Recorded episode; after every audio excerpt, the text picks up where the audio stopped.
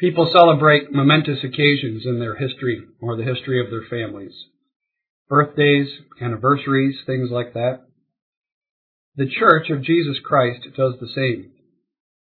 This year is the 400th anniversary of a momentous occasion in the history of Christianity.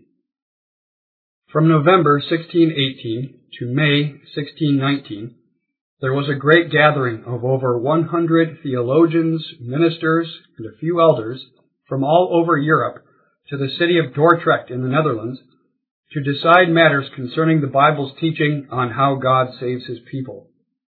It was called the Synod of Dort. After months of careful examinations of different teachings in light of the Word of God, that synod left behind for all the world a document called the Canons of Dort. If you have ever heard of the five points of Calvinism or the tulip, they come out of this document. After the Synod was finished producing that document, the Canons of Dort, the members of the Synod were each given a gold or silver coin to commemorate the momentous occasion. On that coin was inscribed these words, Religion defended. They believed, and we too, that that synod was a key moment in history when religion was defended. What exactly did the Synod of Dort defend? By setting forth the Bible's teaching about how God saves his people, it defended the heart of true religion, soli Deo Gloria, to God alone be the glory. The members of that synod were required to sign an oath in order to participate. A part of that oath said this, quote, I will aim only at the glory of God. So help me, my Savior Jesus Christ! Exclamation point. I beseech him to assist me always in this by his Spirit! Exclamation point. The synod was no mere academic debate. The heart of that synod was that the glory of God be defended. It was a gathering of the church that was bathed in spirituality and prayer in the scriptures. It was an act of worship that sought the glory of God. Really, it was a continuation of the act of worship in the church that began 100 years earlier in the Great Reformation of the 16th century. In fact, many people have called the Synod of Dort the pinnacle of the Great Reformation. The heartbeat of that Reformation of the church in the 16th century was to set the glory of God at the center of all the life of the church, her theology, her worship, her practice. Indeed, the solas of the Reformation show that Scripture alone, Christ alone, grace alone, faith alone, all having their culmination in the final sola of the Reformation, soli Deo Gloria, all to the glory of God alone. John Calvin, the great master of Reformation theology, was driven by this biblical passion, the glory of God. It stood behind his preaching, his theological work, his pastoral work, and his love for the church. Shortly before Calvin died, he prayed this. The thing, O God, at which I chiefly aimed, and for which I most diligently labored, was that the glory of thy goodness and justice might shine forth, that the virtue and blessing of thy Christ might be fully displayed. That prayer echoed down the corridors of history into the work of the Synod of Dort, where they swore the oath, I will aim only at the glory of God. But more important, the heartbeat of the Synod was in rhythm with the heartbeat of Scripture. God's own heart concerning how he saves his people. In Isaiah 48, for example, God says in verse 11, For mine own sake, even for mine own sake will I do it. For how should my name be polluted? And I will not give my glory unto another. That was the heart of the religion defended at the Synod of Dort. That in salvation, God gets all the glory. In Isaiah 48 verse 11, God says, I will not give my glory to another. What is that glory that God guards so jealously? God's glory is His intrinsic worth, His majesty. It's the sum total of all the perfections of His being. If you would take all of the characteristics of God, all of His attributes, His holiness, His justice, His mercy, His love, and pile them up, put a line under it and a plus sign, and add them all up, the total would be glory, glory. The word glory in the Bible literally means heavy, weighty. Not in the sense of physical pounds on a scale, but weighty and heavy in the sense of being infinitely important and impressive. There's some people who when they step into a room, everybody immediately knows it. We say about those kinds of people that they have a weight about them, a heaviness about them. Well, God is that infinitely. And He doesn't have to try to be that way. Some people try to be that kind of person who, when he comes into a room, everybody feels his weight. But it doesn't really work because it's something you either have or you don't. God doesn't have to try. He doesn't have to, by effort, to be weighty. Everything that he is innately, naturally, makes him infinitely weighty and glorious. And when he steps into the room of our lives by grace, we see it. We sense it. God has decided to reveal himself to us, to take off the blanket, to unveil himself in all of his glory. He reveals that glory in his works and what he does, in the creation around us. On the microscopic scale, we see his glory in the whole functioning world that is one cell that we can't even see with our own eyes. All the world's data, scientists tell us, could fit on a DNA hard drive the size of a teaspoon. We see His glory in the vast universe that He created, so big, so glorious. Created, it seems, just so that we can see how great and majestic He is. We see God's glory in His works through history and His providence, carrying out everything for the gathering of His church. Like in the meeting of the Synod of Dort, there was an 80 years war going on between Spain and the Netherlands at the time. And in God's providence, the only way that that synod could meet was if there was a small window of peace in there at the right time, and that small window of peace came, a truce between the two, right when there needed to be one, so that these all important matters could be settled for the church. We see God's glory in the salvation he has accomplished in the face of Jesus Christ no man hath seen God at any time. The only begotten Son, who's in the bosom of the Father, he hath revealed him. Jesus Christ is glorious God revealed to us in the flesh. When the angels announced the birth of the Lord Jesus Christ, what did they sing? Glory to God in the highest. They saw glory there in him, the display of God's majesty in the babe in the manger. All his power, grace, purity, Holiness, His love, everything about God is on display in the Lord Jesus Christ. And we see God and therefore His glory in all these things through the Word and by the Spirit. The Word of God in the hands of the Spirit allows us to see it. The Word is like a pair of glasses through which we view all of these things. Creation, His works, the Lord Jesus. He steps into the room of our world, as it were, by means of seeing all of this through the Word. And we see Him and we sense Him as the weighty, glorious being He is. The calling of His church, and really, can she do otherwise? Is to do what those angels did when they saw the glory of God in Jesus. It's to enter into that glory and to praise Him for it. That is, to glorify Him for His glory. And the goal of everything that God does, finally, is so that this glory that is Him would be fully revealed and then fully acknowledged, fully praised. Even our salvation is ultimately for this end, that we might recognize His glory and praise it now and into eternity. That God does everything ultimately for the end of the manifestation and recognition of His glory does not mean that He's an egomaniac. He doesn't do it because He's so full of pride. He does it because He's God, and He may do no other. He must do everything He does to seek His own glory.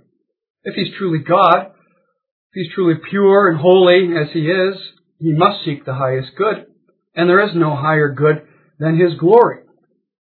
Everything other than Him is less than Him and inglorious in comparison to Him. If He would not seek His own glory, it would mean that He sought something that was not the highest good, and that would make Him inglorious, and in fact even immoral, which is impossible. But even as He seeks His own glory, and this is glorious about Him too, He ties the joy of His people to that ultimate purpose. He ties our joy to His glory by making us as the kind of creatures who, when we're given to see that glory by grace and are taken in by it and overwhelmed by it and ascribe that glory to Him, we, we receive joy unspeakable. We receive fullness, satisfaction, the height of peace and happiness. If you doubt that, look at the saints in glory in the book of Revelation. What are they doing there over and over again in the place where they are fully satisfied and at peace? They're, they're seeing and they're ascribing all glory and dominion and power to God. Isn't that your chief joy? Already now in part, to enter into His glory, to be overcome by it, and to exalt Him for it, lifts the soul. So you see, if He would give His glory to another, He would both de-God Himself, and He would ruin the eternal joy of His people. And thus he declares, I will not give my glory to another. Of all the glorious things God reveals about himself, even in the face of Jesus Christ, there is little more glorious about God than that he is sovereign over all things. Sovereign in creation, sovereign in history, sovereign in his church, sovereign in coming down in our flesh, defeating sin and death, and rising again sovereign in applying His grace to our hearts. All that, known through His Word and Spirit, that He is sovereign in all He does, is the height of the revelation of His glory. That's why throughout Scripture God is continually calling His people to recognize His sovereignty over all things. That's why in Isaiah 48, right after God says, I will give my glory to no other, God immediately declares his sovereignty over everything. Verses 11 through 13. In 11 he says, I will not give my glory to another. And he continues, Hearken unto me, O Jacob, and Israel, my called. I am he, I am the first, I also am the last. Mine hand also hath laid the foundation of the earth, and my right hand hath spanned the heavens. When I call unto them, they stand up together. God will give his glory to no other, he says, and here is why he says, I am sovereign. I'm the first. I'm the last. I created everything by the word of my power. I laid the foundation of the earth. I tossed the stars into the sky. When I speak, everything stands up together. It stands at attention. And he keeps going, talking about his sovereignty in the next verses, verses 14 and 15. All ye assemble yourselves and hear. Gather round here. Which among them hath declared these things? The Lord hath loved him, that is Israel. He will do his pleasure on Babylon, and his arm shall be on the Chaldeans. I, even I, have spoken. Yea, I have called him. And there it's a reference to Cyrus, who will allow Israel to go back to Canaan. I have brought him, and he shall make his way prosperous. Assemble together, gather, hear this. I am in control of all the nations and kings of the earth. I will in my sovereignty raise up this king, the mightiest of the land, to let you go back. I'm sovereign. I'm sovereign in your salvation. Remember that Isaiah 48 comes to the captives in Babylon. So that God is writing all this about his glory that he will not share with another, and all this about his sovereignty, because he's showing the Israelites that he is the only one who can and who will save them, and that he will do it. And he will do it powerfully and sovereignly, and he'll do it for the glory of his own name. He's telling them that their return to Canaan and their deliverance from their sins does not depend in any degree upon themselves, but only upon His sovereign good pleasure. In order to see that in Isaiah 48, you have to start by recognizing that Isaiah 48 draws to a climax a theme that's been rolling along like a wave in chapters 40 through 47 of Isaiah. A theme that's been building steam until it finally crashes down in Isaiah 48. And that theme is the utter sinfulness and inability of Israel. Part of the purpose of the captivity was to force Israel to see the depths of her sin. And in chapters 40 through 47, God is, is driving that point home. And in chapter 48 here, God brings it home to Israel. He says about her in verse 4 that she's obstinate, she's been stubborn in her sin, unsubmissive. Her neck is like iron, and she refuses to bow under the yoke of God's law. In verse 6, she's deaf to the Lord's word. God speaks, but she doesn't know the things that he speaks because she doesn't pay attention. In verse 8, she's treacherous, she's backstabbing, she's committed only to herself. And then in verse 8, God says, and you, Israel, were all this from the womb. This is not simply some learned behavior. You were this from the womb. This is your nature. You're depraved. You, you deserve my wrath. And you have no right to be saved. And no one really would ever think to rescue you. And you cannot rescue yourselves. But then, in verse 9, God preaches the gospel to them. I will defer my anger. I will refrain for thee that I cut thee not off. I will defer my just anger against your sin. I will deflect my wrath. And with Isaiah 53 coming up shortly, we know that anger and wrath is deferred to fall instead upon his own son, who can bear it and pay for the sins of his people. So that the point that God is making is that when his people are nothing and can do nothing and deserve nothing, he as God, who is sovereign over all things in creation and in the nations, is the God who also sovereignly saves. And so the result is that in verse 20, God says, when I do this thing, my people will know that they had no part to play in their salvation. And they're going to be overwhelmed by this. They're not going to be able to believe that I saved them. They will come back from Babylon, therefore declaring, singing this song to the ends of the earth, verse 20. The Lord hath redeemed his servant Jacob. The Lord hath redeemed his servant Jacob. Ascribing all glory to him in their salvation. They won't come back, God says, saying that the Lord has made redemption possible for his servant Jacob. It doesn't say that they will come back saying, The Lord hath helped Jacob to save himself. Or the Lord hath made redemption possible for Babylon and Jacob, but Jacob was the only one smart enough to accept it. But instead, the Lord hath redeemed. He saved. He brought us from Babylon sovereignly by a mighty hand and a stretched out arm. And then the next verse, verse 21, just like he did in the days when he delivered us from Egypt. Did we deliver ourselves from bondage? Did we get water from the rock for ourselves? No, the Lord hath done it, and we had nothing to do with it. We were dead, we were bound, we were blind, we were deserving of his judgment, and he did it by his sovereign power for those whom he desired to save out of his own good pleasure. Now circle back to verse 11. Why does he do it this way? Why does he sovereignly save his people so that it's his work from beginning to end? For mine own sake, even for mine own sake will I do it, because I will not give my glory to another. And if I did it in a way where it was ultimately up to you, Israel, I would be giving my glory to another. Salvation is of the Lord, that all glory might be to the Lord.